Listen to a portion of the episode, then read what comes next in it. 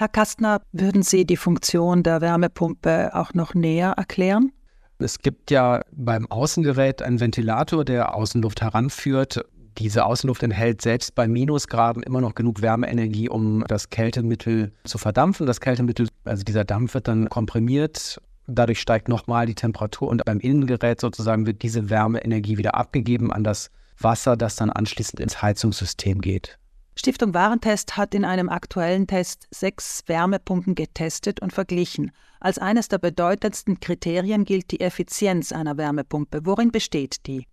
Also vereinfacht gesagt besteht die Effizienz einer Wärmepumpe darin, wie viel Strom sie braucht, um Wärme zu erzeugen. Also Strom wird ja gebraucht, zum Beispiel, um per Ventilator Außenluft heranzuführen, um das Kältemittel zu komprimieren.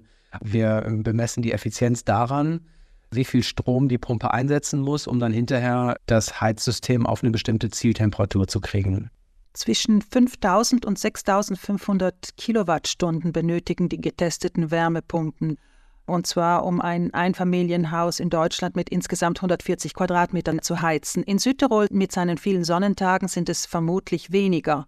Bei einem Strompreis von 40 Cent pro Kilowattstunde sind das aber immerhin mehr als 2000 Euro im Jahr. Das ist sehr viel.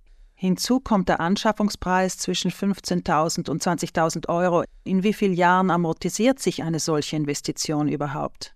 Ja, die Frage der Amortisierung ist natürlich schwer zu beantworten. Klar, im Moment ist äh, die Anschaffung einer Wärmepumpe deutlich teurer als zum Beispiel einer neuen Gastherme. Es würde sich dann amortisieren, wenn Gas deutlich teurer wird. Danach sieht es aber ja auch aus auf mittlere Sicht. Und wenn dann auch der Strompreis sinkt. Also das könnte ja dann der Fall sein, wenn wir flächendeckend erneuerbare Energien haben. Das wäre natürlich jetzt so ein Idealzustand, aber ob das so kommt, das kann ich natürlich nicht sagen. Was Sie machen können, ist, Sie können sich vom Strompreis insofern abkoppeln, als dass Sie Ihren Strom selber produzieren können mit einer PV-Anlage auf dem Dach oder im Garten. Aber das ist natürlich auch wieder eine Investition.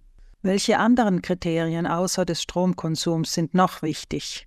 Wir haben uns zum Beispiel das äh, Geräusch der Pumpen angeschaut. Das passiert ja häufiger, dass Nachbarn sich belästigt fühlen, wenn man Lärmentwicklungen der Pumpen, die sind aber jedenfalls unter den Laborbedingungen aushaltbar. Man muss aber natürlich sehen, wo die Pumpe dann am Ende steht. Wir haben uns auch angeguckt, das Kältemittel, das ist ja mitunter ausgesprochen klimaschädlich, zumindest dann, wenn es entweichen würde. Es gibt aber auch viele Pumpen, die zum Beispiel Propan nutzen.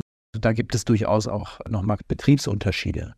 Wenn ich eine bestehende Gasheizung mit einer Wärmepumpe ersetzen möchte, muss ich dann die Heizkörper mit Fußbodenheizung ersetzen oder ergänzen? Denn eine Wärmepumpe erreicht ja deutlich tiefere Temperaturen als eine Gasheizung.